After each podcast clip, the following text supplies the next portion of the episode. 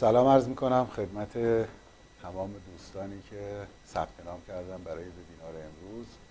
همونطور که می‌دونید موضوعی که می‌خوایم راجع به صحبت بکنیم قابلیت هضم اسیدهای آمینه و البته معرفی SID یا قابلیت هضم استاندارد شده در انتهای ایلوم هستش. قبل از اینکه کار رو شروع کنم یه تشکری مجدد بکنم از مؤسسه ITP به خاطر اینکه این فرصت رو در اختیار بنده قرار گذاشته تا بتونم در خدمت شما باشم. در این حال بعد از خاتمه من فایل پریزنتیشن رو تقدیم خواهم کرد و همگی این فایل رو دریافت خواهیم کرد.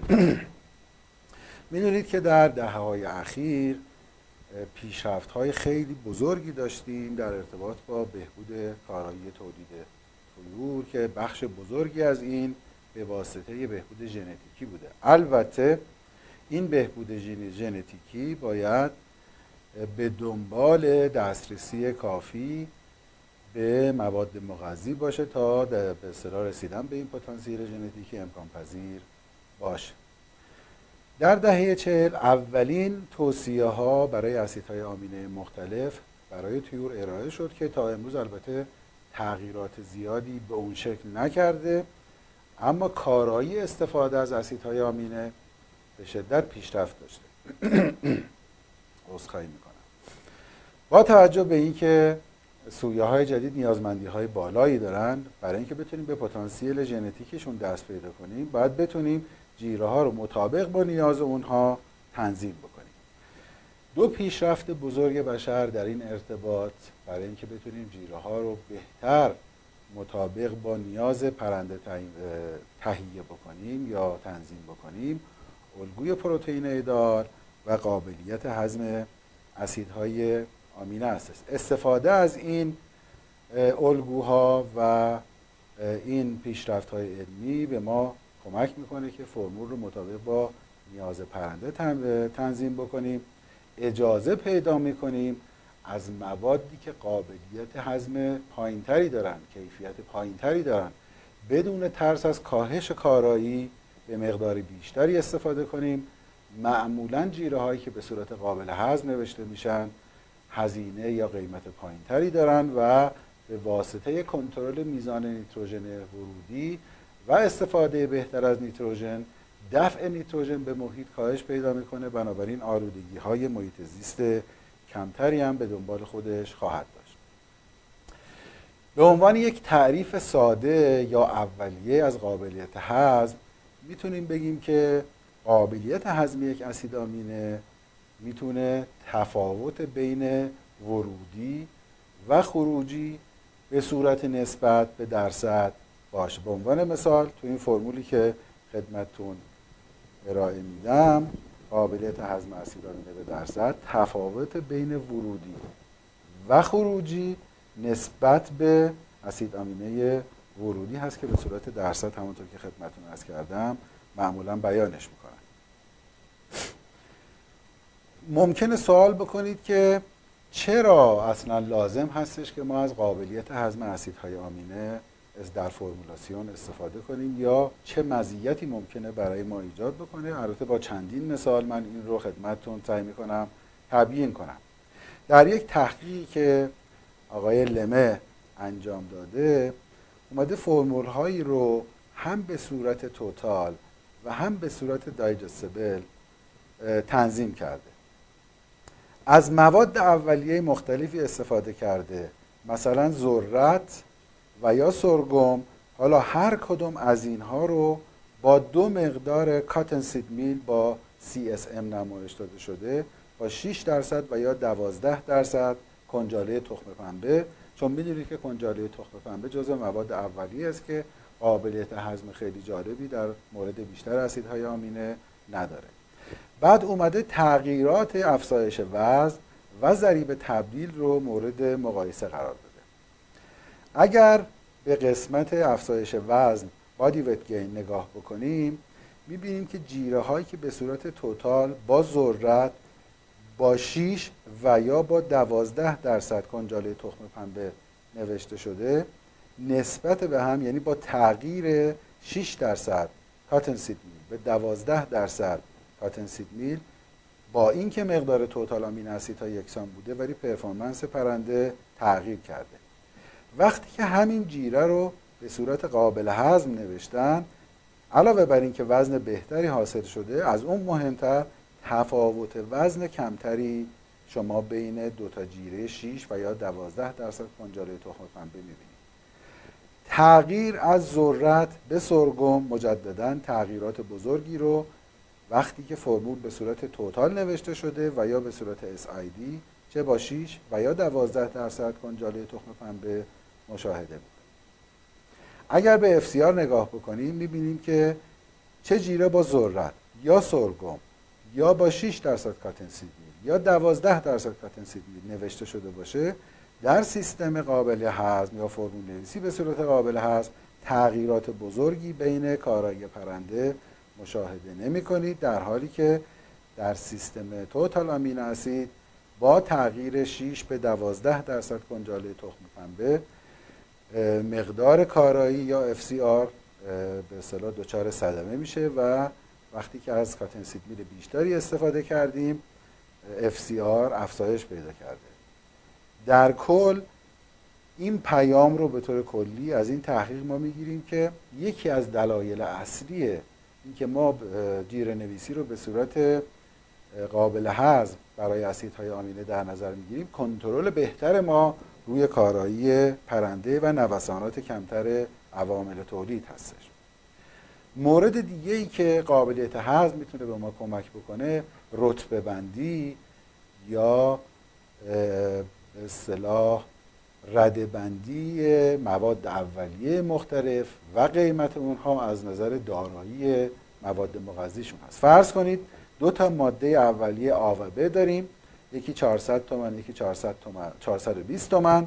مقدار لایزین ماده A، لایزین کل ماده A 2.76 در مورد ماده B 2.7، بنابراین هر واحد لایزین کل در ماده A 145 تومن و هر واحد لایزین کل در ماده B 156 تومنه. بنابراین وقتی شما با سیستم توتال جیره بنویسید، نرم افزار جیره نویسی شما اهمیت یا وزن ماده A رو در اولویت قرار میده و اون رو ارزون تر میده.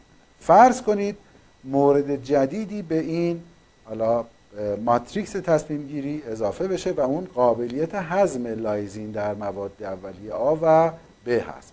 فرض کنید در ماده A 79% و در ماده B 90% قابلیت هضم داشته باشیم، بنابراین ماده A 2.18% دایجستبل لایزین داره، ماده B 2.43 البته هنوز گرانتر هست. اما هر واحد لایزین در ماده اولیه A قابل هضم 183 تومن و اینجا برعکس حالت توتال وقتی که به صورت دایجستبل لایزین رو مشاهده می‌کنیم می‌بینیم که هر واحد لایزین دایجستبل در ماده B عملاً ارزان‌تر هست و اگر جیره بنویسیم با این مواد اولیه فرضی A و B، نرم افزار جیره نویسی مشخصاً اولویت رو به ماده اولیه B میده، به خاطر اینکه هر واحد لایزین دایجستبل در این ماده اولیه ارزانتر هست. پس میبینید که نوع نگاه به مواد اولیه باعث تغییر رتبه و اهمیتشون در فرمولاسیون خواهد شد. اما سوال اینجاست که اگر این موضوع اینقدر به ما کمک میکنه، به چه دلیلی هنوز که جیره نویس های زیادی هستن که همچنان جیره هاشون رو بر اساس اسید آمینه کل می نویسن؟ راویندران در یکی از مقالات خودش میگه که برای قابلیت هضم اسیدهای آمینه حداقل 5 نوع قابلیت هضم تعریف شده و این باعث سردرگمی نوتریشنیستا شده و در حقیقت عطاش رو به لقاش بخشیدن و همون سیستم توتال رو که بهش اطمینان بیشتری دارن ازش استفاده میکنن. برای هر اسید آمینه بسته به این که محل اندازه گیریش مدفوع باشه یا در انتهای ایلوم و یا قابلیت هضم به صورت ظاهری و یا حقیقی تعیین شده باشه، ترم‌های مختلفی رو ما اینجا داریم مثل AFD، AID، TFD، TID، SID که هر کدوم مفهوم خاص خودشون رو دارن که در اسلایدهای بعدی من سعی میکنم با توجه به محدودیت زمان این رو خدمتون توضیح بدم. فرض کنید این یک مجموعه بیولوژیک هست، مثل یه مرغ. فرض کنید ما بهش 24 تا 48 ساعت گرسنگی دادیم، برابر این سیستم گوارشش خالی هست. حالا 100 واحد لایزین میدیم بخوره و میبینیم که از این 100 واحد لایزین 20 واحدش قابل ردیابی یا آنالیز در داخل مدفوع هست. پس ورودی 100 واحد و خروجی 20 واحد هست. بنابراین میتونیم ضریب هضم رو 100 منهای 20 تقسیم بر 100 میشه 80%، که به این میگن قابلیت هضم ظاهری در مدفوع یا apparent fecal digestible amino acid. اما یه سری مشکلات هم برای این در نظر گرفتن. میگن خب این قابلیت هضمی که شما در نظر گرفتین و خروجی رو در مدفوع اندازه‌گیری کردین، به خاطر خطای اختلاط ادرار با مدفوع ممکنه شک برانگیز باشه. همینطور برای اسیدهای آمیده با منشأ داخلی تصحیح نشده. در این حال سکم میدونید که محل فرمنتیشن یا تخمیر هست. بعضی از اندازه‌گیری ها نشون میده که تا 25% اسیدهای آمینه‌ای که در مدفوع ممکنه ما پیدا بکنیم از تحت تاثیر فرمنتیشن در داخل سکم هست. بنابراین این الگو یا قابلیت هضم ظاهری در مدفوع به خاطر مشکلاتی که ذکر شد نیاز به تصحیح داشت. این اسیدهای آمینه با منشأ داخلی یا درونزادی یا اندوجینوس آمینو اسید، اینا حالا چی هستن؟ چگونه ما اصلا فهمیدیم که اینا وجود دارن؟ در بعضی از تحقیقات، مثلا برای اندازه‌گیری قابلیت هضم بر غلات، که از نظر بعضی از اسیدهای آمینه مثل لایزین، تریونین و تریپتوفان ضعیف هستن، دیده شد که میزان بعضی از این اسیدهای آمینه مثلا تریونین در مدفوع حیوان حتی بیشتر از اون چیزی هستش که حیوان مصرف کرده. همینطور دیده شده زمانی که حتی پرنده هیچ خوراکی رو مصرف نکرده، مقداری مدفوع داره که در اون اسیدهای آمینه قابل ردیابی هستن. پس یک مقداری دفع وجود داره که در حقیقت منشأش خوراک نیست. همونطور که در اسلاید قبلی دیدین، این اسیدهای آمینه دفع شده با منشأ داخلی میتونن خطا ایجاد بکنن در اندازه‌گیری قابلیت هضم. در عین حال دیده شده که اسیدهای آمینه با منشأ داخلی میتونن تحت تاثیر میزان مصرف ماده خشک و یا ترکیب خوراک قرار بگیرن. مثلا فرض کنید میزان فیبر، مواد ضد تغذیه‌ای، تانین و چیزهای شبیه این. این اسیدهای آمینه با منشأ داخلی رو به دو بخش اصلی تقسیم کردن: بخش پایه یا غیر اختصاصی و بخش اختصاصی، که این بخش اختصاصی برمیگرده به ژنتیک اون گیاه یا اون ماده‌ای که ما داریم راجع بهش صحبت میکنیم و مواد مختلفی که درش حضور داره و البته تغییراتی که میتونه تحت تاثیر محیط روی محتوای اون اثر بذاره. آن چیزی رو که ما معمولا در قابلیت هضم اصلاح میکنیم یا بهش توجه میکنیم بخش پایه یا غیر اختصاصی هست که بیشتر تحت تاثیر میزان مصرف ماده خشک قرار میگیره. چرا قابلیت هضم ظاهری رو ما دوست داریم به حقیقی تبدیل کنیم و تصحیح انجام بدیم برای قابلیت هضم ظاهری؟ به خاطر اینکه این میتونه تا حدود خیلی زیادی تحت تاثیر میزان مصرف ماده خشک و یا پروتئین تغییر بکنه. در این شکلی که مشاهده میکنید، وقتی که مقدار حالا درای متر اینتیک یا آمینو اسید اینتیک مقدارش کم هست، فاصله زیادی وجود دارد بین قابلیت هضم ظاهری و یا حالتی که این برای اندوجینوس آمینو اسید تصحیح شده باشد. وقتی که مقدار درای متر اینتیک یا آمینو اسید اینتیک زیاد میشه، میبینیم فاصله این دوتا سیستم کم میشه. پس یکی از مشکلات قابلیت هضم ظاهری این هستش که ممکنه ما ندونیم در کدوم یکی از این نقاط قرار داریم و یا به بیان دیگه تحت تاثیر پارامترهای دیگری ممکنه قرار بگیره و قابلیت هضم رو دچار خدشه بکنه.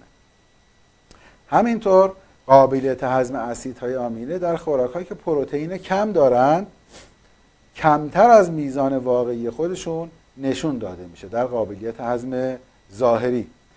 استفاده از الگوی پروتئین ایدئال که البته در پرزنتیشن های آتی ان شاءالله در خدمتتون خواهم بود زیر سوال خواهد رفت، به خاطر اینکه اکثر این الگوها بر اساس اسید آمینه قابل هضم بیان شدن.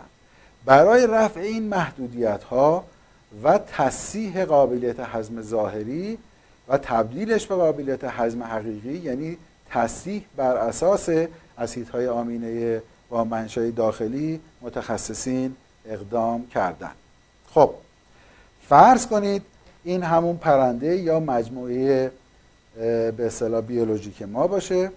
ما پرنده رو گرسنه نگه داشتیم، بنابراین هیچ ورودی نداره و فرض کنید که سکم که محل فرمنتیشن هم هست در خروس بالغ، البته فقط این کار قابل انجام هست چون جراحی بسیار پیچیده و سختی است، سکم پرنده رو هم برداشتیم و حالا می‌بینیم تحت این شرایط مقداری لایزین در مدفوع وجود دارد که مسلماً منشأش منشأ داخلی است، سلول‌های مرده سیستم گوارش، آنزیم‌ها و ترکیبات مختلفی که در سیستم گوارش وجود دارد. خب فرض کنید حالا ضریب هضم قبلی رو که 80% بود، صدمنهای 20 بود، متوجه شدیم که از این 20 واحدی که داخل مدفوع وجود دارد 5 واحدش منشأش خوراکی که خورده نیست، بلکه منشأش اسیدهای آمینه با منشأ داخلی است.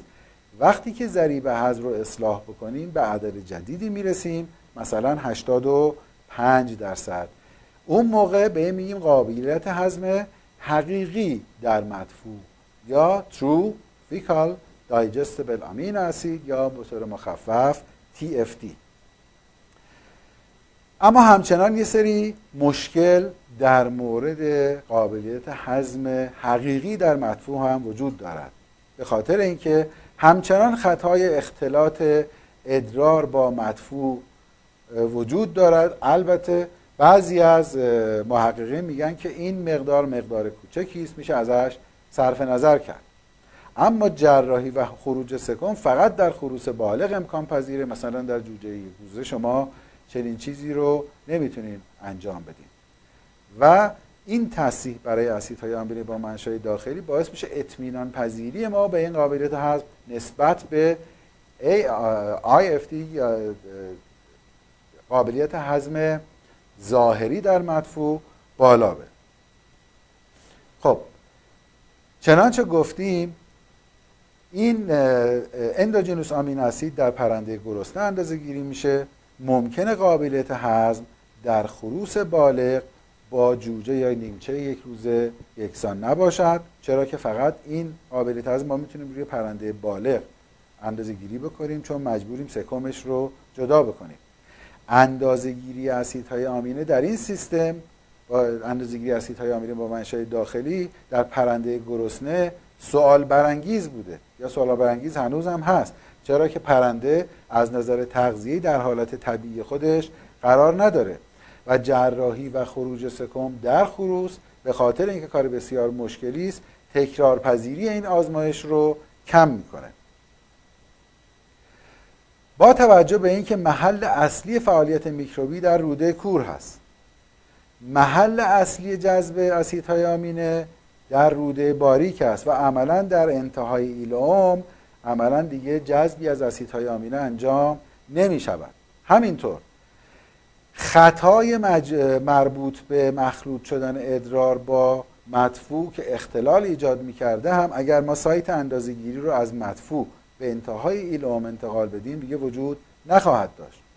بنابراین اندازه‌گیری قابلیت هضم در انتهای روده باریک یک راه حل مناسبی به نظر محققین رسیده برای اینکه بتونن مشکلاتی که قبلا بهش اشاره شد برش چیره بشن.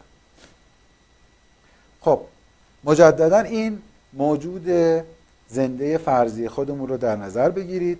فرض کنید که ما 100 واحد لایزین بهش بدیم بخوره و نمونه ایلئوم رو عملا بعد از دایورتیکولوم این زائده ما اندازه به اصطلاح نمونهش رو تهیه بکنیم، مقدار لایزین رو درش اندازه بگیریم. فرض کنید به عنوان مثال یا به صورت فرضی 10 واحد لایزین در انتهای ایلام شما مشاهده بکنید. اون موقع ضریب هضم مورد نظر رو به صورت 100 منهای 10 تفاوت ورودی و خروجی تقسیم بر میزان ورودی فرض کنید هولوش 90% اندازه میگیرید.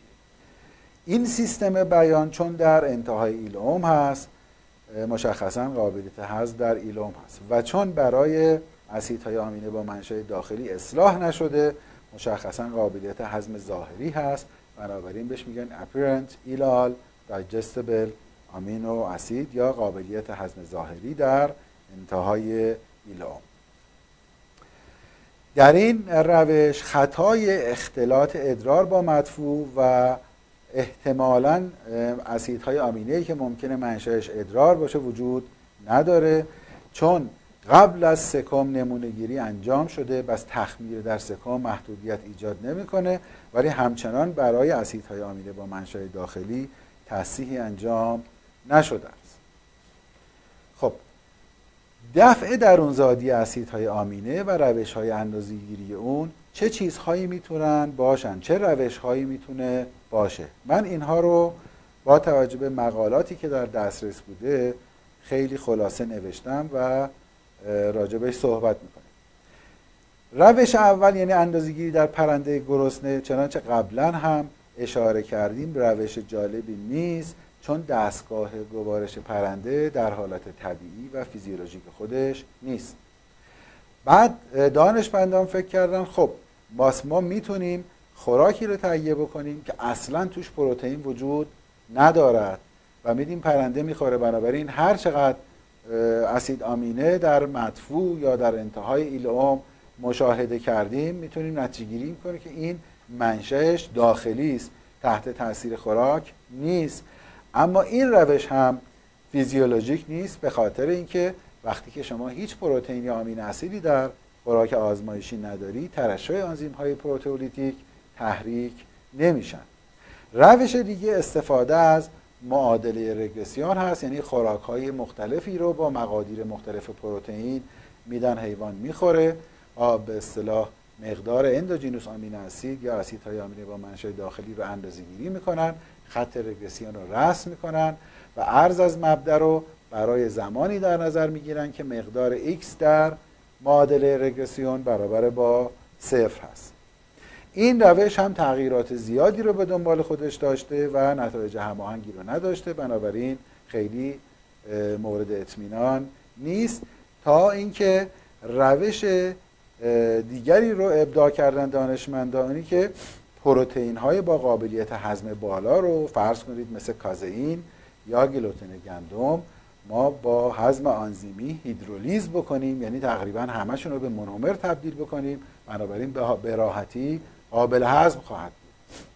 و همینطور تلفیق اون با روش همارژنین، یعنی تبدیل حالا لایزین کازئین یا گلوتن هیدرولیز شده به همارژنین، بنابراین یک نمونه رو خواهیم داشت که قابلیت هضمش تقریبا 100% و داخلش هیچ لایزینی هم وجود نداره، چرا که تمام این لایزین رو ما به ماده دیگری تبدیل کردیم به اسم همارژنین. از این به بعد اگر شما در انتهای ایلوم مقداری لایزین پیدا بکنید میتونید بگید که این لایزین منشأش منشأ داخلی است و منشأش نمونه خوراک آزمایشی نیست. توی این اسلاید روش های مختلف پروتئین فری، رگرسیون و همارژنین رو از نظر دفع اسیدهای آمینه با منشأ داخلی میبینید. یک پترن تقریبا یکسانی دارن و البته تغییراتی هم مثلا در مورد ایزوروسین داخل اینها میبینید.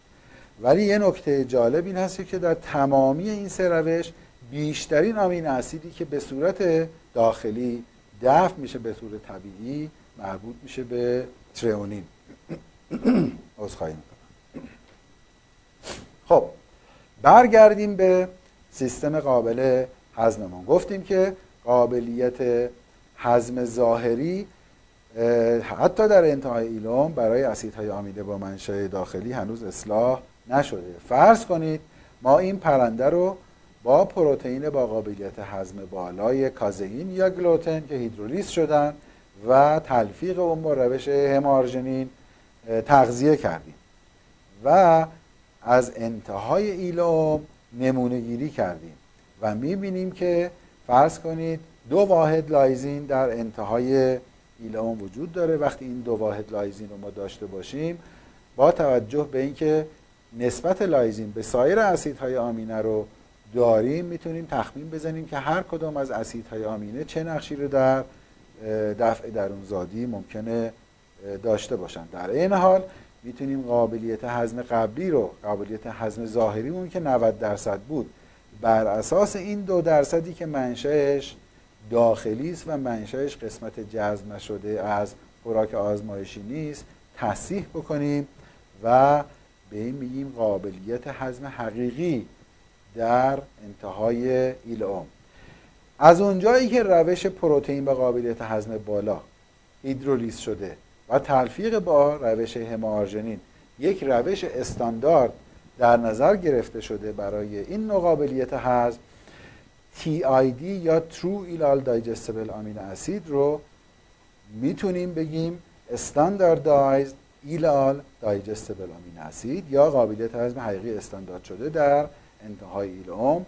این کلمه Standardized به این مفهوم هستش که روش اندازه‌گیری اندوجینوس آمینو اسید یا اسید آمینه دفع شده با منشأ داخلی در این سیستم استاندارد شده و یک مبنای قابل قبول و قابل اعتمادی برای جیره‌نویسی میتونه باشه. پس سیستم SID برای اسیدهای آمینه با منشأ داخلی تصحیح شدن و از یک روش استانداردی برای اندازه‌گیری اسیدهای آمینه با منشأ داخلی استفاده شده. بخوایم یک جمع‌بندی داشته باشیم، روش اندازه‌گیری قابلیت هضم در مدفوع و در انتهای ایلوم از نظر سن پرنده، این روش فقط در پرنده بالغ انجام میشه. دیدید که برداشتن سکم در نیمچه در حال رشد و این جراحی بسیار پیچیده است و کار تقریبا غیر ممکنی است، ولی در سیستم اندازه‌گیری در انتهای ایلوم حتی در نیمچه در حال رشد هم شما میتونید اندازه‌گیری رو انجام بدید. از نظر تعداد پرنده کم، اینجا میتونید به تعداد خیلی زیاد استفاده کنید. احتمال تخمیر میکروبی در روده کور اگر سکم بر نداشته شده باشه اینجا وجود داره، ولی در این سیستم محدودیت زا نیست. خطای اسید آمینه موجود در ادرار در سیستم اندازه‌گیری در مدفوع وجود دارد، ولی در اندازه‌گیری در انتهای ایلوم چنین محدودیتی وجود ندارد. از نظر نوع خوراک در سیستم اندازه‌گیری در مدفوع فقط یک ماده آزمایشی، ولی در مورد اندازه‌گیری در انتهای روده باریک ما میتونیم جیره آزمایشی استفاده کنیم. اینجا تغذیه اجباری و فورس فیدینگ با مقادیر خاصی از جیره آزمایشی اینجا به صورت اتلیبیتوم تا حد سیری و تغذیه طبیعی خواهد بود و اینجا تغذیه به شدت محدود شده هستش.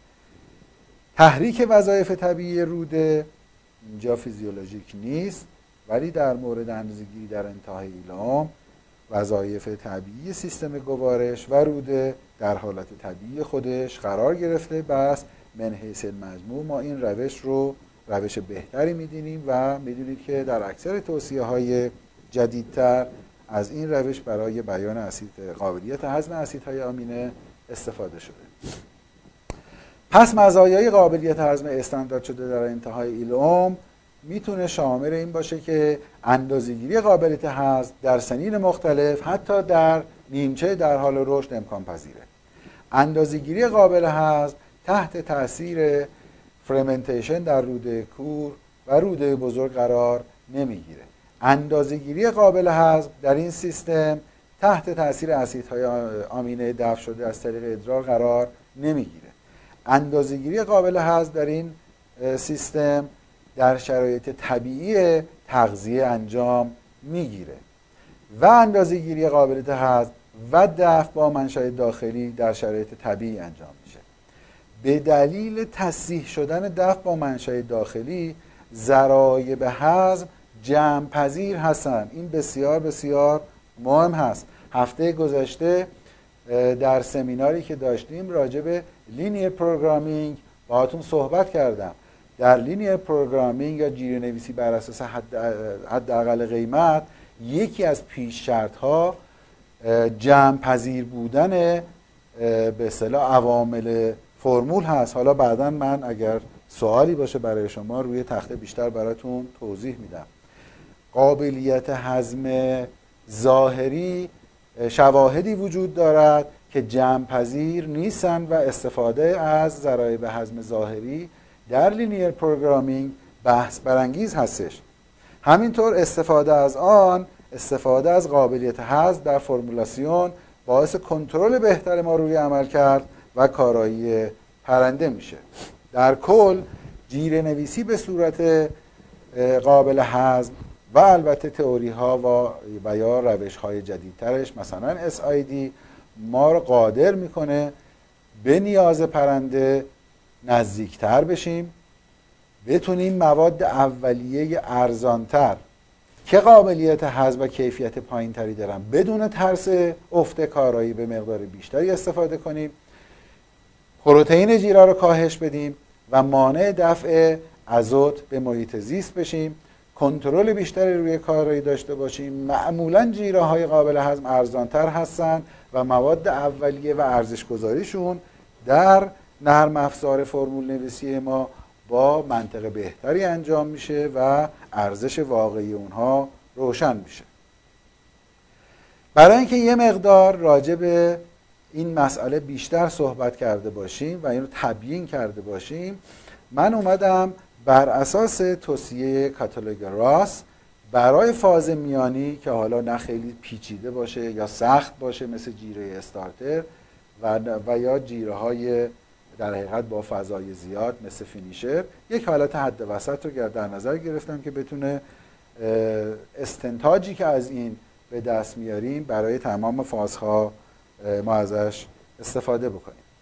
دو جور فرمول نوشتم. فرمول بر اساس توتال آمینو اسید، یعنی مقادیر حداقل که گذاشتم، توتال برای لایزین 1.29 و الی آخر، و یا اینکه این جیره رو با مواد اولیه و قیمت یکسان با ثابت بودن میزان انرژی، مواد معدنی و سایر مسائل به اصطلاح دو تا جیره نوشتیم و با هم مقایسهش میکنیم. برای قیمت ها من از متوسط قیمت هایی که سال 2019 توسط مؤسسه ITP گزارش شده استفاده کردم. مثلا فرض کنید متوسط قیمت سویا رو 2960 تومن یا متوسط قیمت ذرت رو الوش 1470 تومن در نظر گرفتم. همینطور که نگاه میکنید فرمول اول با در نظر گرفتن قابلیت هضم اسیدهای آمینه نوشته شده. قیمتها همینطور که میبینید توی این لیست نوشته شده. درصد هر کدوم از موارد مثل ذرت، مثل سویا، مثل روغن و الی آخر در این، یعنی در حقیقت این فرمول جیره ما هست. خب همه این سفر رو میشناسیم. این کاتالوگ راس GO8 هست. از اونجایی که در کشور ما عمدتاً جیره به اصطلاح جوجه‌های گوشتی تو وزن‌های بالا تو محدود 2.5 تا 3 کیلو کشته میشن، من از این صفحه از این راهنما استفاده کردم. دو تا فرمول نوشتم که مقادیر انرژی و تمام نوتریانت‌های دیگه در ثابت فرض شده. فقط یک بار جیره رو بر اساس حداقل هایی که توتال آمینو اسید گفته حل کردم، یک بار به صورت قابل هضم. مثلا در یک جیره 1.29 رو مینیمم گذاشتم برای مقدار لایزین جلوی توتال و تو جیره بعدی این مقادیر رو پاک کردم و 1.15 رو جلوی دایجستبل لایزین گذاشتم و الی آخر و دو تا جیره حل کردم. چه قیمت هایی رو مورد استفاده قرار دادم؟ اومدم متوسط قیمت های سال گذشته میلادی رو که از ITP استخراج کرده بودیم در نظر گرفتم برای اینکه یک شرایط گسترده تری رو از لحاظ تغییرات قیمت برای ما در نظر بگیره. مثلا فرض کنید که قیمت سویا رو هلوش 2960 تومن یا قیمت ذرت رو هلوش 1470 تومن یا قیمت جوش شیرین رو هلوش 4100 تومن یا فسفات 5400 تومن در نظر گرفتم و فرمول رو نوشتم. به هر حال قیمت هایی که توی فرمولاسیون برای مواد اولیه استفاده شده یکسان بود. موادی رو که استفاده کردیم ذرت، گندم، سویا، کانولا، کنجاله آفتاب، کنجاله تخم پنبه، روغن، DCB، کربنات کلسیم، نمک، جوش شیرین، حالا مکمل مینرال ویتامین، متیونین، گلایزیترونین سنتتیک و فایتیز هست. برای اینکه اختلاف ایجاد نشه من فقط ماتریکس فسفر فراهم و کلسیم فیتاز رو در اثر فیتاز لحاظ کردم. چنانچه میبینید فرمول ما تو ستون دوم، ستون سوم این جدول هست. مثلا 53.85% ذرت داریم، 37.47 سویا داریم و الی آخر. در این حال میبینید که در سیستم لینی پروگرامینگ گندم با 1660 تومن گرام بوده ازش استفاده نشده، کانولا با 2340 تومن گرام بوده استفاده نشده و الی آخر. چنانچه هفته پیش خدمت دوستان گفتیم در نرم افزارهای جیوه نویسی بر اساس برنامه‌ریزی خطی دیگر لینی پروگرامینگ گزارش‌های تکمیلی هم برای یک فرمول داریم مثل شادو پرایس، لو پرایس و های پرایس. به عنوان مثال گندم در این جیره اقتصادی نبوده و استفاده نشده و قیمتش 1660 تومن بوده و قیشد و رایس و نرم افزار میگه 1502 تومن. به این مفهوم هست 1502 تومن که اگر قیمت گندم از 1502 تومن پایین تر بیاد احتمال داره من تو فرمول ازش استفاده بکنم. و یا در مورد سویا لو پرایس و های پرایس به این مفهوم هستش که اگر قیمت سویا به جای 2960 تومن تقلیل پیدا کنه به 1523 تومن احتمال داره نرم افزار به جای 37.47 مقادیر بیشتری از سویا استفاده کنه. و یا اگر قیمت به 3193 تومن افزایش پیدا کنه احتمال داره نرم افزار مقادیر کمتری به جای 37.47 از سویا وارد فرمول بکنه. چنانکه گفتیم این فرمول رو بر اساس توتال هم حل کردیم. همینطور که میبینید مقدار سویا از 37.47 شده 38.47، یعنی 10 کیلو در تن در حقیقت سویای بیشتری استفاده شده چون جای جیره تنگ شده مقدار کمتری ذرت استفاده شده و برای تنظیم انرژی مجبور شده نرم افزار روغن بیشتری استفاده کنه و بنابراین قیمت جیره گرانتر است. تقریبا حدوش 20 تومن جیره بر اساس توتال گرانتر است. این یک طرف. اما مورد خیلی با اهمیتی که من میخواستم بهش تکیه کنم مقایسه شادو پرایس های این سه ماده است. در سیستم قابل هست مثلا شادو پرایس کانولا 2168 تومنه. در سیستم توتال که قابلیت هضم اسیدهای آمینه کانولا درش لحاظ نشده فقط مقادیر به اصطلاح توتال رو دیده ارزش بزرگتری برخلاف واقع به کانولا داده و حدود 100 تومن شادو پرایسی که برای کانولا در نظر گرفته در مقایسه با دایجستبل بالاتر است.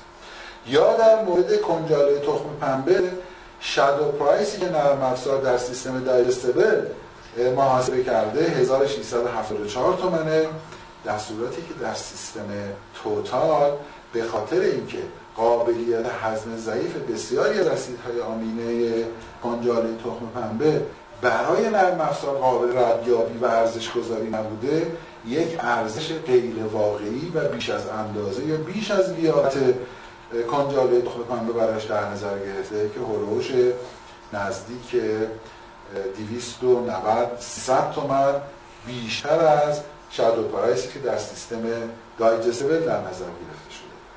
در این حال طبیعی است که ما نگاه بکنیم به خاطر بیشتر شدن مصرف سویا، پروتئین خام در سیستم توتال در نسبت به سیستم دایجستبل مطمئناً بیشتر خواهد علاوه بر اینکه قیمت گران‌تر. اما آیا مشکلات این دوتا جنجه فقط به همینجا ختم میشه؟ چون تو خیلی از مقالات ما دیدیم که خیلی فرقی نمیکنه که ما برای مواد با قابلیت هضم خیلی بالا مثل سویا و ذرت یا جیره هایی که بر پایه ذرت و سویا نوشته شده جیره رو به صورت دایجستبل بنویسیم و یا توتال. برای اینکه یه خورده موشکافانه تر به این قضیه نگاه بکنیم من آنالیزهای دیگه هم انجام دادم. من الان صرف نظر از اینکه فرمول به صورت توتال نوشته شده یا دایجستبل، بعد از محاسبه فرمول و اینکلوژن ریت مواد اولیه معادل قابل هضم هر کدوم از اسیدهای آمینه رو چه در سیستم توتال چه دایجستبل محاسبه کردم و نوشتم. فرض کنید برای لایزین ریکامندیشن مطابق توصیه راست 1.15 دایجستبل لایزین هستش. در جیره دایجستبل ما همون مقدار لایزین وجود داره، اما در سیستم توتال ما وقتی جیره به صورت توتال نوشته شده به جای 1.15 1.64 واحد دایجستبل لایزین حضور داشته. اگر ریکوایرمنت رو 100 بگیریم در به اصطلاح مقدار لایزین رو 100 فرض بکنیم، در جیره توتال ما 1% دایجستبل لایزین بیشتری حضور داشته. این اتفاق برای متیونین یا جمع اسیدهای آمینه گوگردار هم وجود داشته. تارگت ما مطابق توصیه را 0.87 در جیره دایجستبل در ایران مقدار تنظیم کردیم، ولی از جایی که جیره‌های توتال با مقدار سیفتی مارجین طراحی میشن یا ریکامند میشن، از ترس اینکه با توجه به تغییر مواد اولیه و قابلیت هضم اونها دست کم یک مقدار حداقلی از دایجستبل آمینه اسید درش حضور داشته باشه، بنابراین میبینیم به جای 87 دایجستبل لایزین در جیره توتال ما 9 دایجستبل امپلاسی وجود داره، یعنی 3% از جیره دایجستبلمون مقدار دایجستبل امپلاسی در جیره توتال بالاتره. اما ممکنه شما بگید خب این مقادیر پس بنابراین به ضرر پرنده نیست، مقادیر دایجستبل لایزین در جیره توتال دایجستبل لایزین امپلاسی و الاخر در جیره توتال بیشتره و پرنده ممکن از این سود ببره. اما یه جا دچار مشکل میشه این پروسه، اونم این هستش که در جیره دایجستبل ما مقدار دایجستبل تریامین دقیقاً معادل با مقدار توصیه شده است، اما علیرغم سیفتی مارجین بزرگی که برای تریونی در نظر گرفته شده، وقتی جیره به صورت توتال نوشته شده مقدار کافی دایجستبل تریونی در جیره توتال وجود نداره. به طور متوسط در جیره توتال ما 2% آمینه اسید مازاد نسبت به جیره دایجستبل وجود دارد و به همین علت جیره ما اینجا پروتئین بیشتری داره و هزینه‌اش هم بیشتره. و از اون بدتر اینه که یکی از اسیدهای آمینه ضروری ما کمتر از حد اقلی که برای ما مورد اهمیت هست بالاست شده. به شکل دیگری من اینو گزارش بدم. فرض کنید اینها مقادیر هر یک از اسیدهای آمینه در جیره دایجستبل ما باشه، می‌بینیم که اگر خط 100% رو در نظر بگیریم هیچ آمینه اسیدی کمتر از میزان 100 در جیره دایجستبل تأمین نشده، ولی در جیره توتال ما که به صورت خاکستری در بارچارت خاکستری من نمایش دادم، علاوه بر این که مقادیر آمینه اسید تقریبا در همه دروالی مورد والین بیشتر، لوسین بیشتر، ایزولوسین بیشتر، آرژینین بیشتر، تریپتوفان بیشتر، امپلاسی بیشتر، لایزین بیشتر و البته ما برای اینا پول دادیم و اینا همه بالاتر از 100% یا خط نیاز پرنده تامین شده. در مورد یکی از اسیدهای آمینه جیره توتال آندر ساپلای هست و هولوهوش 3-4% ترئونین کمتر درش حضور داره. اینطور نیستش که ما ترئونین کمتر داشته باشیم و پرنده از همه اسیدهای آمینه به خوبی استفاده کنه. در مورد تغذیه حیوانات ما یک قانون بشکه یا قانون همه یا هیچ داریم، یعنی یا باید تمام اسیدهای آمینه حضور داشته باشن یا اینکه اگر یکیشون دچار کمبود باشه انگار همه اونها رو ندیریم. در این جیره توتال از اونجایی که حداقل اسیدهای آمینه در مورد ترئونین دیده می‌شود، خط استفاده از اسیدهای آمینه رو ترئونین به اصطلاح تعیین میکنه و بخش بزرگی از اسیدهای آمینه غیر قابل استفاده، بنابراین باید با صرف انرژی از بدن پرنده بعد از اکسیداسیون دفع بشوند که همه اینها به ضرر ما هست. یعنی فقط شما 20 تومن تفاوت قیمت جیره رو در جیره توتال نگاه نکنید، پرفورمنس این پرنده هم کمتر خواهد بود و یک اسید آمینه بسیار مهم رو که ترئونین هستش هولوش 3% کمتر از حداقل تامین کرده. ترئونین اسید آمینه ای است که اگر ما بیایم مواد اصلی رو مثل حالا اون چیزی که ما بیشتر استفاده می‌کنیم، ذرت گندم، سبوس گندم، کنجاله سویا، کانولا و آفتابگردان، همه رو من به خط بکنم، ذرایع به هضم SID رو براشون بنویسم، ازشون میانگین بگیرم، می‌بینید کوچکترین ضریب هضم به ترئونین برمیگرده. یعنی اینکه وقتی ما با سیستم توتال جیره می‌نویسیم، اولین ریسکی که داریم انجام میدیم این است که احتمال داره جیره ما اندر سپلای بشه از نظر میزان ترئونین قابل هضم. یا اگر ما اینا رو به خط بکنیم، یعنی از حالا این متوسط‌های قابلیت هضم از کوچک به بزرگ، وقتی که شما با سیستم توتال جیره می‌نویسید بزرگترین ریسک رو در وهله اول برای ترئونین انجام میدید، بعد در مورد لایزین، بعد در مورد تریپتوفان و الی آخر.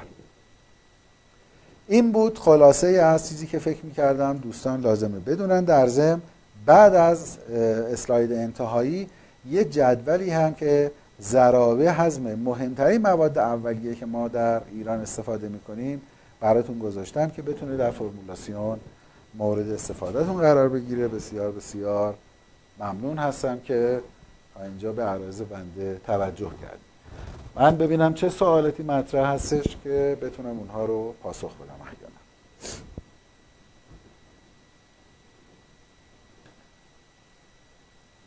بله، پرسیدن که آیا ضریب هضم SID در مرغ خروس یکی هست؟ بله، حتی وسیع‌تر بریم جلو. این ضریب هضم SID مشخصاً در جوجه گوشتی اندازه‌گیری و محاسبه شده، اما ما از این در مورد تخم‌گذار هم استفاده میکنیم، در مورد بوقلمون هم از همین ضرایب استفاده میکنیم. اصلا ممکنه سوال بکنید که آیا این ضرایب هست در جوجه یک روزه و یا مرغ بالغ مثلا مرغ مادر یا مرغ تخم‌گذار یکسان؟ مسلما یکسان نیست، اما همچنان استفاده از این ضرایب ما رو قادر میکنه به واقعیت نزدیکتر بشیم، خطای کمتری داشته باشیم و مواد اولیه رو با دقت بهتری ارزیابی کنیم و از مازاد پروتئین پرهیز بکنیم. خدمتتون عرض شود که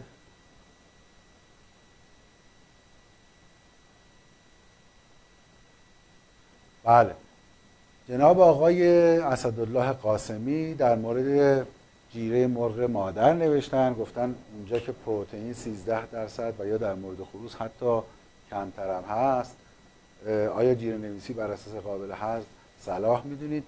100% در عین حالی که حالا شاید در فرصت بشه در پرزنتیشن آتی خدمتتون بگیم.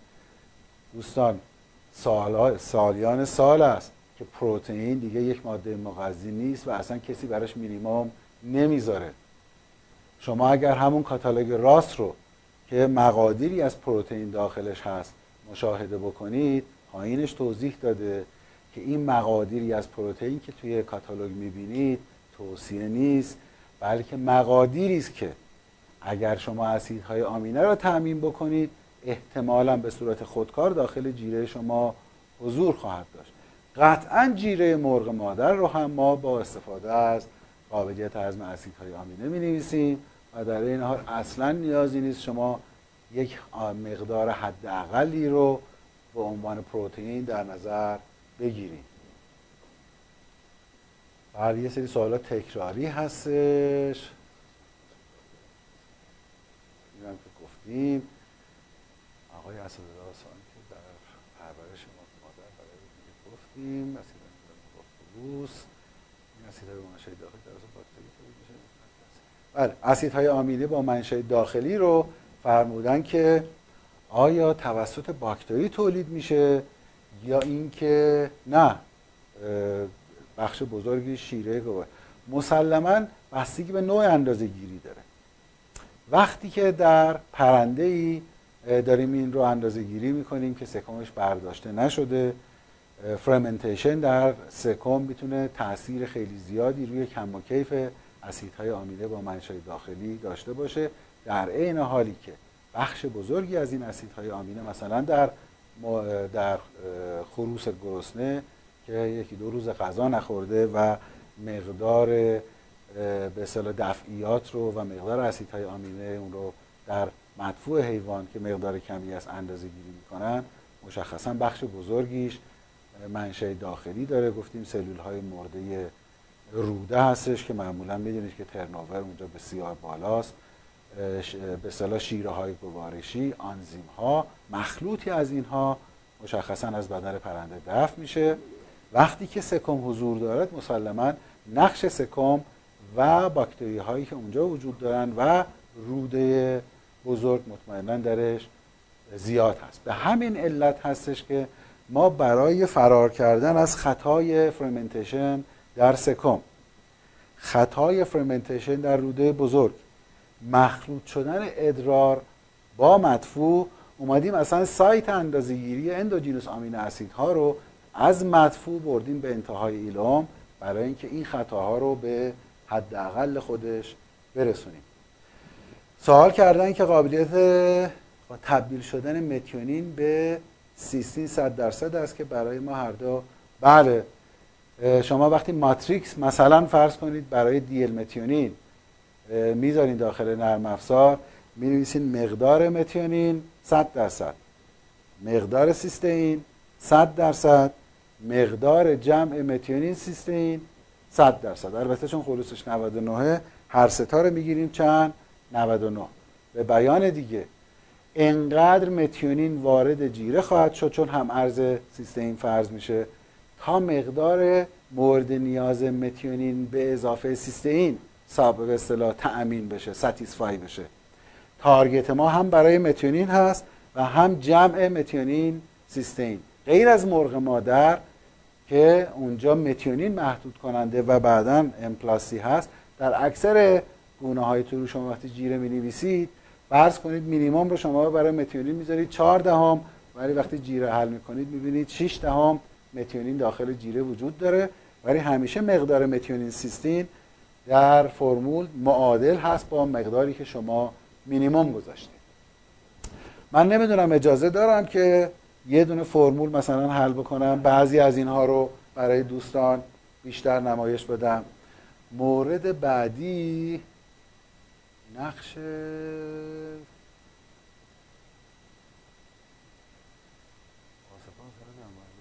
منشأ کنجاله سویا تفاوت‌های خیلی زیادی هستند. سوال کردن که آیا با توجه به منشأ کنجاله سویا تفاوت زیاد؟ بله. حالا من بهتون قول بدم که یکی از مطالبی که در ITP بعداً در اولین فرصت خدمتون گزارش خواهیم کرد تفاوت مواد اولیه که ما استفاده میکنیم، مثل آیا همه ذرات ها یکی هستن؟ نه.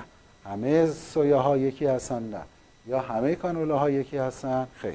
اما یه نکته خیلی کلی خدمتون بگم، من شاید نزدیک 7-8 هزار تا سویا آنالیز کردم تا حالا در ایران، یعنی نمونه‌شو گرفتیم آنالیز کردیم، اینا رو همه رو به خط کردم و خیلی هم اصرار داریم که دوستانی که نمونه میفرستن منشأ اینها رو بگن. مثلا میگن سویای آرژانتین، سویای برزیل، سویای آمریکا، سویای هند یا سویایی که در ایران پروسس شده و روغن کشی شده. منظورم کنجاله سولی است. اینها رو مثل یک طرح آزمایشی در نظر گرفتم. فرض کنید تیمار یک مثلا 2500 تا نمونه سویای آرژانتین، تیمار دو 2700 تا سویای ایرانی و الی آخر. پس میشه یک طرح کاملا تصادفی با تکرارهای نامساوی. بعد اومدم اینو آنالیز واریانس کردم، ببینم آیا بین این تیمارهای فرضی من که اثر منشأ در یا منشأ به اصطلاح اینها تفاوتی وجود دارد بین اینها. عملاً هیچ تفاوتی وجود نداشت و همه توی یک رنج وسیعی تغییر می‌کردن. خلاصش کنم، با دانستن منشأ سویا یا با دانستن منشأ کانولا یا با دانستن منشأ گندم شما عملاً هیچ چیز ندارید. تا اون ماده رو آنالیز نکنید از کم و کیفش هیچ اطلاعی ندارین، بلکه فقط از آمار باید استفاده کنید و حدودی از سیفتی مارجین رو در محتوای مواد مغذی در نظر بگیرید. بله، گفتن که میشه بگید که تفاوت حالا این بیسال و اسپسیفیک اندوجینوس آمینو اسید چی هست؟ ببینید به اصطلاح اون چیزی که ما میگیم اندوجینوس آمینو اسید، گفتیم دو بخش میشه. یه بخش پایه یا غیر اختصاصی داره که بیشتر برمیگرده به درای ماتر اینتک و حالا مقدار پروتئین، که این برای ما قابل اندازه‌گیری است، چرا که ما میتونیم درای ماتر اینتک رو بر اساس فید اینتک یا مقدار پروتئین رو تنظیم بکنیم، سطوح مختلف رو در نظر بگیریم و این رو اندازه‌گیری بکنیم. چنان که گفتیم یکیش روش رگرسیون هست که من قول دادم روی تخته بیشتر توضیح بدم. اما بخش اسپسیفیکش در حقیقت برمیگرده به محتوای خیلی از موادی که داخل اون ماده خاص وجود داره. مثلا فرض کنید داخل سویا وجود داره، پروتئین‌های خاصی وجود داره، مواد ضد تغذیه‌ای وجود داره که تمام اینها میتونه تحت تاثیر اثر متقابل ژن‌ها و محیط، فصل کاش، استرس‌های محیطی و قرار بگیره. با توجه به اطلاعاتی که من دارم یا با توجه به آن چیزی که داخل مقالات نوشتن، فعلا ما این بخش رو جزء اندوجینوس آمینو اسیدی که میتونیم تصحیحش رو در قابلیت هضم اعمال بکنیم به حساب نمیاریم، چون بسیار بسیار متغیره، شاید در آینده این کار رو تونستیم انجام بدیم. اما چیزی که قول دادم در حقیقت یکی از روش‌های اندازه‌گیری اندوجینوس آمینو اسید، البته بخش در حقیقت پایش بود، با روش رگرسیون. فرض کنید که این یک مختصات به اصطلاح دو بعدی X و Y باشد. فرض کنید X سطوح مختلف پروتئین باشه، مثلا 15، فرض کنید 20، فرض کنید 25% پروتئین، و ما مقادیر دفع درونزادی رو اندازه‌گیری کردیم. فرض کنید چند تا مثلا نقطه به ما میده. ما میتونیم بین این مقادیر و مقدار پروتئین یک خط رگرسیون رسم بکنیم، مثل ایگرگ مساویس با آی به اضافه به ایکس. بعد بیایم عرض از مبدأ رو، یعنی وقتی که میزان پروتئین صفر هست، به عنوان یک تخمینی از میزان دفع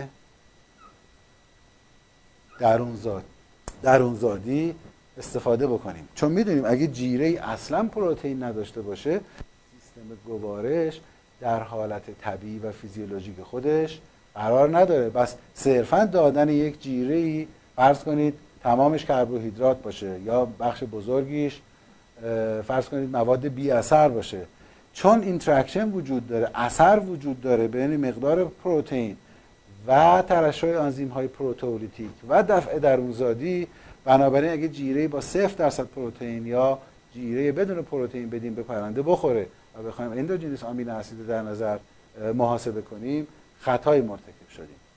بنابراین میان مقادیر مختلف پروتئین رو، حالا من اینجا به شکل فرضی نشون دادم، در نظر میگیرن، اندوجینوس آمین اسید رو محاسبه میکنن، خط رگرسیون رو رسم میکنن و عرض از مبدا، یعنی وقتی x مساوی با 0 است این مقدار 0 میشه، بنابراین مقدار y مساوی میشه با مقدار عرض از مبدا خط رگرسیون و این رو که همون آ هست به عنوان یک برآوردی از در حقیقت دفع درونزادی اسیدهای آمینه در نظر میگیرن. همونطور که گفتم این روش نوسانات زیادی داشته، نتایج یکسانی رو در بر نداشته و بنابراین زیاد مورد استفاده و استناد قرار نگرفت. بعد ببینم البته سوال کردن که این سیستم قابل هضم که معمولا ما در خروس بالغ اندازه میگیریم چطور مثلا برای پرنده یک روزه یا سه روزه مورد استفاده قرار میدن. همونطور که گفتم قابلیت هضم اولا که در مورد SID ما فقط در خروس بالغ نیست که قابلیت هضم میتونیم اندازه بگیریم، حتی در جوجه یک روزه هم قادر هستیم. اما این ضرایب در تمامی دوران رشد، مثلا از روز اول جوجه یک روزه با مرغ بالغ فرض کنید چندین هفته یه مادر یکسان است؟ مطمئنا یکسان نیست.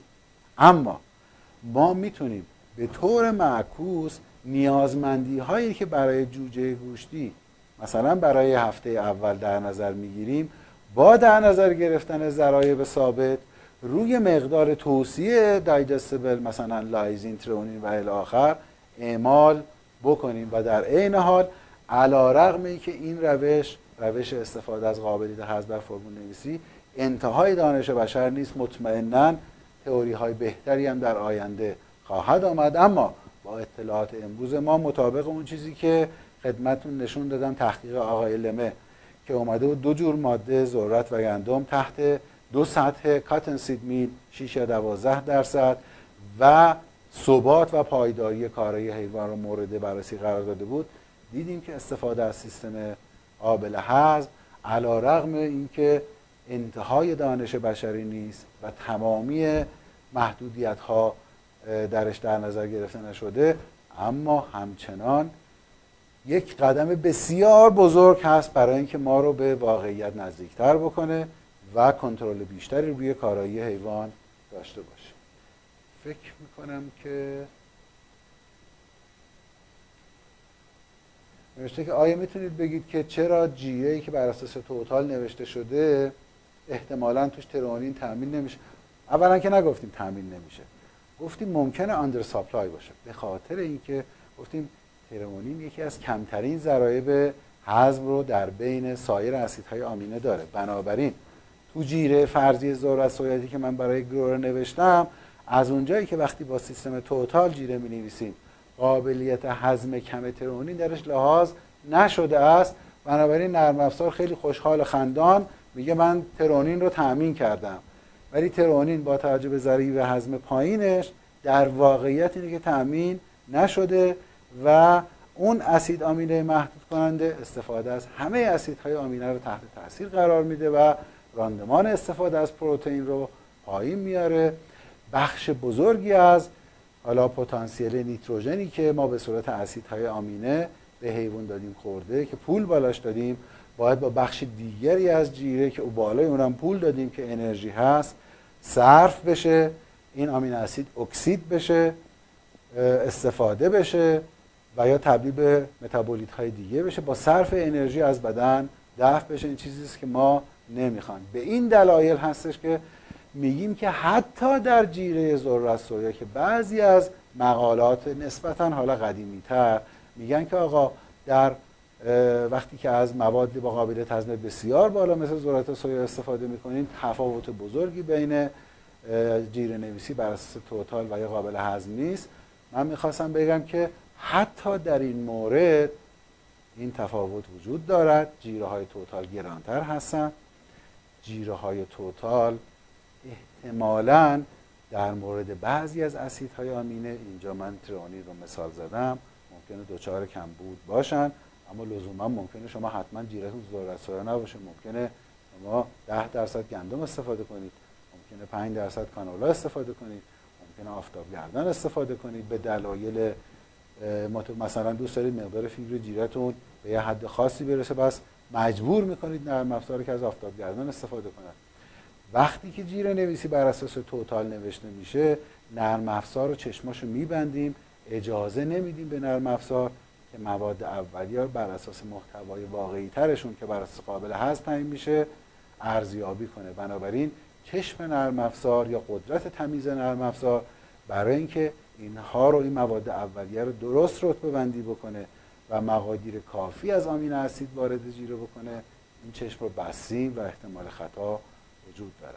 به طور کلی تمامی این تحقیقات و تئوری هایی که من خدمتتون بیان کردم برای این هستش که یک قدم به واقعیت نزدیکتر بشیم، جیره هم یه خورده تنظیمتر با توجه به نیاز پرنده تأمین بشه و از استفاده بیش از اندازه و یا کمتر از اندازه مواد اولیه پرهیز کنیم. بسیار بسیار جناب افسر ازتون خیلی متشکرم که وقت گذاشتین. فقط یک از دوستان چندین بار تاکید داشتن بر این سوال، جناب آقای پیمان هستن، اگر اونجا بتونید مطالعه بفرمایید که آیا علم اسیدهای فراتر از SID بر روی سلول‌های لم گزارش خواهد شد؟ والا بنده یک دانشمند نیستم، در این زمینه صاحب نظر نیستم، من صرفاً یک کسی هستم مقالات رو خوندم، سعی کردم اونها رو درک بکنم و سعی کردم خیلی خلاصه. اما یه چیزی که به نظر من میرسه شاید در آینده نزدیک کاری که الان شرکت ما داره انجام میده اونم اینه که بیاد قابلیت هضم رو در سنین مختلف مثلا جوجه گوشتی یا در سنین مختلف مرغ تخم‌گذار، مرغ مادر، اردک، بوقلمون و یا مثلا بلدرچین اینا رو تعیین بکنن و بر اون اساس ما بتونیم باز به نیازمندی ها و شرایط پرنده نزدیکتر بشیم. شاید در آینده به خاطر بهبود نگاه ما در مورد محتویات مواد اولیه اون بخش اسپسیفیک اندوجینوس آمینو اسید تا تحت کنترل در بیاریم و ذرایع به هضم دقیق تری رو در آینده شاهدش باشیم. این چیزایی هستش که به نظر من میرسه و میدونم که خیلی دارن روش کار میکنن. متشکرم. من اینم مطرح بکنم و دیگه به خاطر وقت برنامه رو بیشتر از این ادامه ندیم، قطع میکنیم. عرضم به حضورتون که سوال کردن که آقای علیرضا هنگام وجود مقادیر بالای مایکوتوکسین CP جیره رو باید تغییر داد؟ مایکوتوکسین اینجا اینجوری نوشته، حالا شما صلاح میدونید. مجددا تارگت ما اصلا پروتئین نیست، احتمال داره که توکسین ها به اصطلاح، یعنی چیزی که به نظر من میرسه فعلا و ممکنه درست هم نباشه، اولا که گفتیم به پروتئین خام ما هیچ کاری نداریم، پروتئین خام یک ماده مغذی دیگه محسوب نمیشود، سالیان سال است که دیگه کسی مینیمم براش نمیذاره. بنابراین باش خداحافظی کنید. شما بیاید تمامی اسیدهای آمینه ضروری رو به عنوان مینیمم در نظر بگیرید، قطعاً مقادیر کافی از پروتئین داخل جیره خواهد بود.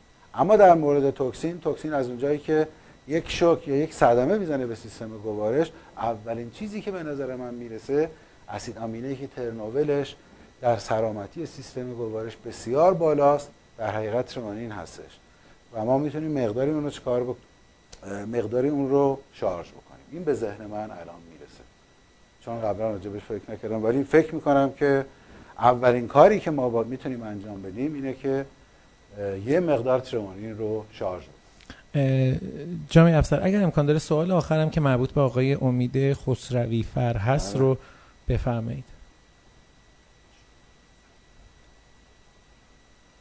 نوشتن که آیا با توجه به اینکه همه اسیدهای آمینه رو به صورت سنتتیک نداریم اما بازم پروتئین نمیخوایم؟ بله بازم نمیخوایم.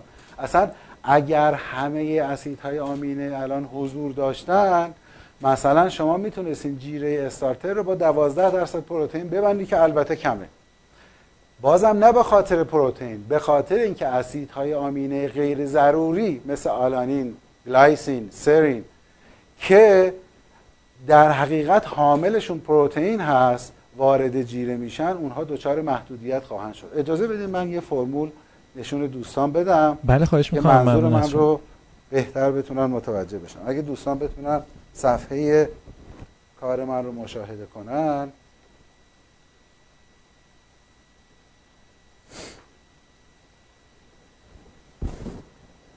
خب فرض کنید که ما یک جیره استارتر گوشتی من براتون در نظر بگیرم. فرض کنید با توجه به نیاز راس استارتر گوشتی، مواد اولیه اضافه را میتونم حذف بکنم، کولین. خب بیایم اینجا ببینید اسپسیفیکیشنی که من نوشتم. خب گفتم 1% یک اسید میخوام، هیچ مقدار مینیمومی برای پروتئین اینجا شما مشاهده نمی کنید. در استارتر گوشتی ما 1.28 تا دایجستبل لایزین میخوایم، اینم پاک میکنم که، و البته نسبت همه اسیدهای امینه به لایزین، گرچه من میتونم مقادیر رو به صورت مینیمم بچینم.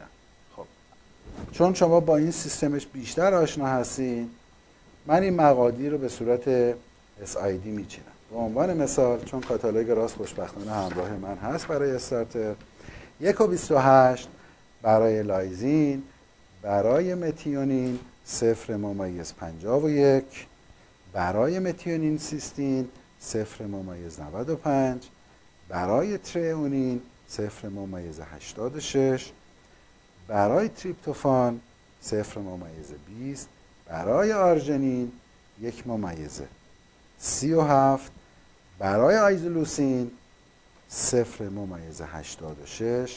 برای لوسین 1.41 و برای والین رو باید اضافه بکنم به این لیست.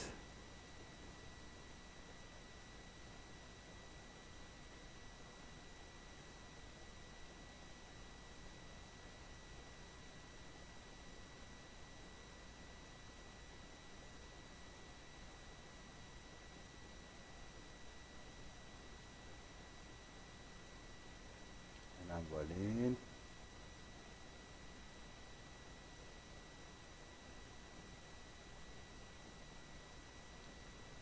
و برای والین حداقلی که کاتالوگ راست گفته 0.96 هست. باز برای اینکه به چشم شما آشناتر باشه، من اینا رو همه رو پاک بکنم. خب بیام، خب ما حداقل کلسیم میگه توی استارتر میخوایم، اگر بخوام با 3000 تا انرژی 0.96 هست، سدیم 0.16 و ماکسیموم کلر رو من 0.2 در نظر میگیرم. 0.23 نیست، یک رابطه بین سدیم و کلر وجود دارد. اویلیبل فسفر رو هم 0.48 در نظر میگیرم. اصلا این حداقل دیکب هم پاک میکنم. پس بنابراین ما حداقل گذاشتیم برای انرژی، حداقل برای اسیدهای آمینه به صورت استانداردایز ایلال متاینین برای پولتری و الی آخر، و مقادیر حداقل کلسیم، سدیم، حد اکثر کلر و اویلیبل فسفر رو گذاشتیم. مواد اولیه ما ذرت هست، سویا هست، گلوتن هست، روغن هست، MCP هست و الی آخر. خب فرض کنید این جیره رو میخوایم حل کنیم. چنانچه میبینید هلوش 51% ذرت اومده، حدود 37-38% سویا و غیره و الی آخر. خب من هیچ حداقلی برای پروتئین نذاشته بودم، ولی 23.87 تا، یعنی نزدیک 24% پروتئین داخل این جیره هست. بنابراین اولویت ما تأمین این اسیدهای آمینه است. دوستان میدونید این اشتباه از کجا سرچشمه میگیره؟ از اینجا که اکثرا روش جیره نویسی من مشاهده کردم اینه که فقط مقادیر حداقل رو برای لایزین و متیونین و بعضی مواقع ترونین در نظر میگیرن، اینا هم نیست، و اون موقع میگن خب کاتالوگ گفته 23% پروتئین و جیره رو حل میکنن و این 23% از ترس این هستش که احتمالاً این مقادیر اسیدهای آمینه تأمین بگردن. اما بیایم یه نگاهی بکنیم در به اصطلاح فرمول قبلی. ما اینجا در حقیقت فرمول قبلی ماست. بیایم روی اسیدهای آمینه‌ای که به اصطلاح ما بیشترین مشکل رو ممکنه در ارتباط با اونا داشته باشیم. فرض کنید که ترونین هم هست، فرض کنید که تریپتوفان در فرمول قبلی مقدارش بوده 0.258، اینجا شده 0.21. آیا این مقدار تامین کننده نیاز حیوان هست؟ بله. در مورد والین مقدار تو جیره قبلی وقتی که بر اساس دایجستبل و مقدار مینیمم گذاشتیم 0.96، کاتالوگ هم میگه 0.96.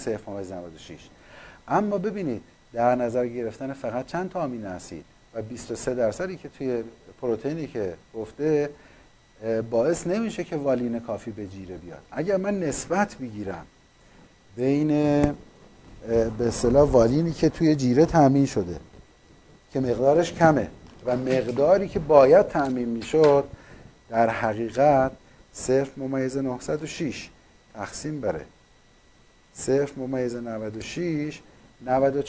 یعنی میتونم بگم که کسی که جیره رو اینجوری نوشته و 23% پروتئین رو داره، اسیدهای آمینه اولیه مثل لایزین، متیونین، امپلاسی و ترونین رو هم داره، اگر جیره رو اینجوری تنظیم کرده علیرغم اینکه 23% پروتئین داره، حدود 6% پروتئین جیره به درد نمیخوره، باید با صرف انرژی دفع بشه، پرنده رو دچار مشکل کرده، به خاطر که به جای 0.96% دایجستبل لایزین 0.9% دایجستبل ببخشید والین داره. مشکل اینجاست. من امیدوارم که تونسته باشم انتقال مطلب کرده باشم. بس ببینید در نظر گرفتن یک مقدار حداقلی از پروتئین مشکلی رو حل نمی کند. آنچه که مهم هست در نظر گرفتن رنج کامل از اسیدهای آمینه است. یک بار دیگه این رو خدمتتون نمایش بدم اگر کامپیوتر من بازی در نیاره.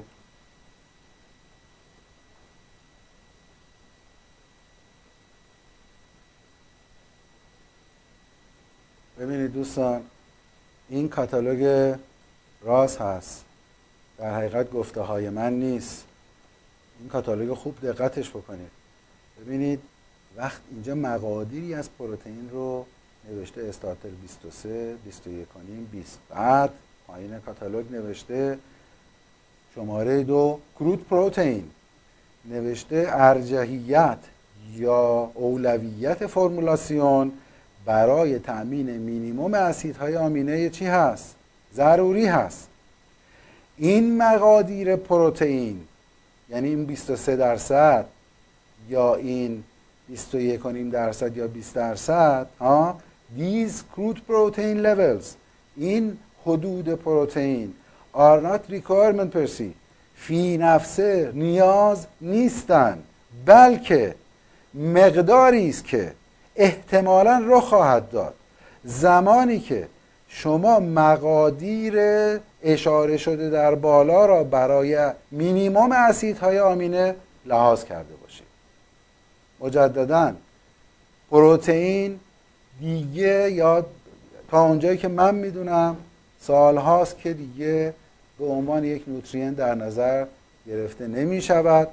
اگر شما این مقادیر اسیدهای آمینه رو تأمین بکنید، مقدار کافی پروتئین وارد جیره خواهد شد. اما و سوال اینجاست که آیا همه اینا رو ما به صورت سنتتیک داریم؟ نه خیر. بس ذرات سویا چه کارن؟ ذرات سویا کارشون اینه که این مقادیر رو تأمین بکنن. اما سوال آینده این هست، اگر ما لوسین و تریپتوفان و آرژینین و ایزولوسین و والین رو هم داشتیم به صورت سنتتیک که الان بخش بزرگیش حضور داره، آیا میتونیم جیره بنویسیم؟ نه خیر. اون موقع محدودیت‌های دیگه‌ای وجود داره که هنوز علم بشر درش کامل نیست. اونم مقادیر حداقلی است که برای اسیدهای آمینه غیر ضروری در نظر باید بگیریم، و چون سنتز اونها هم با راندمان بالا و یا به میزان نامحدود انجام نمیگیرد. اما با توجه به اسیدهای آمینه که فعلا در بازار حضور دارد مثل لایزین، متیونین، ترئونین، والین، شما مقادیر کافی از پروتئین خام در داخل جیره خواهید داشت که دچار مشکل نشوید. انشالله در یکی از حالا آنلاین سمینارهایی که خواهیم داشت من راجع به لو سی پی دایت و اینکه ما تا کجا میتونیم سطح پروتئین رو بیاریم پایین بحث خواهیم کرد. مجدداً این باعث گمراهی شما نشد که آقا اصلا ما به این پروتئین هیچ کاری نداریم، فقط حداقل دایجستبل آمین اسیدا رو تامین میکنیم و اگر جیره پروتئین جیره استارتر شد مثلا 10% هم هیچ اشکالی نداره. نه، من چنین چیزی نمیگم. من میگم اولویت تامین اسیدهای آمینه ضروری است با توجه به امکاناتی که ما داریم که حد اکثر تا حضور والین به صورت آمین اسید سنتتیک هست. به اندازه کافی پروتئین به طور خودکار وارد جیره خواهد شد. یک بار نگاه بکنید، من یک بار برای اینکه فرض کنید من فرمول حل میکنم، در این فرمول علوش 23.88% پروتئین داره. از اونجایی که محدود کننده بعدی بعد از ترئونین والین هست، والین سنتتیک رو به فرمول اضافه میکنم و فرمول رو یک بار دیگه حل میکنم.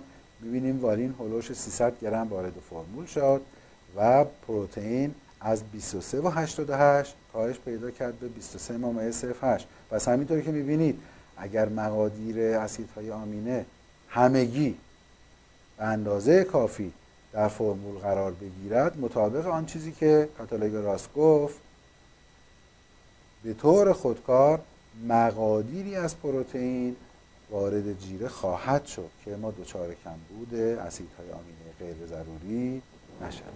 من سعیمو کردم که بتونم مطلب اونطوری که شایسته و بایسته از خدمتتون انتقال بدم. بسیار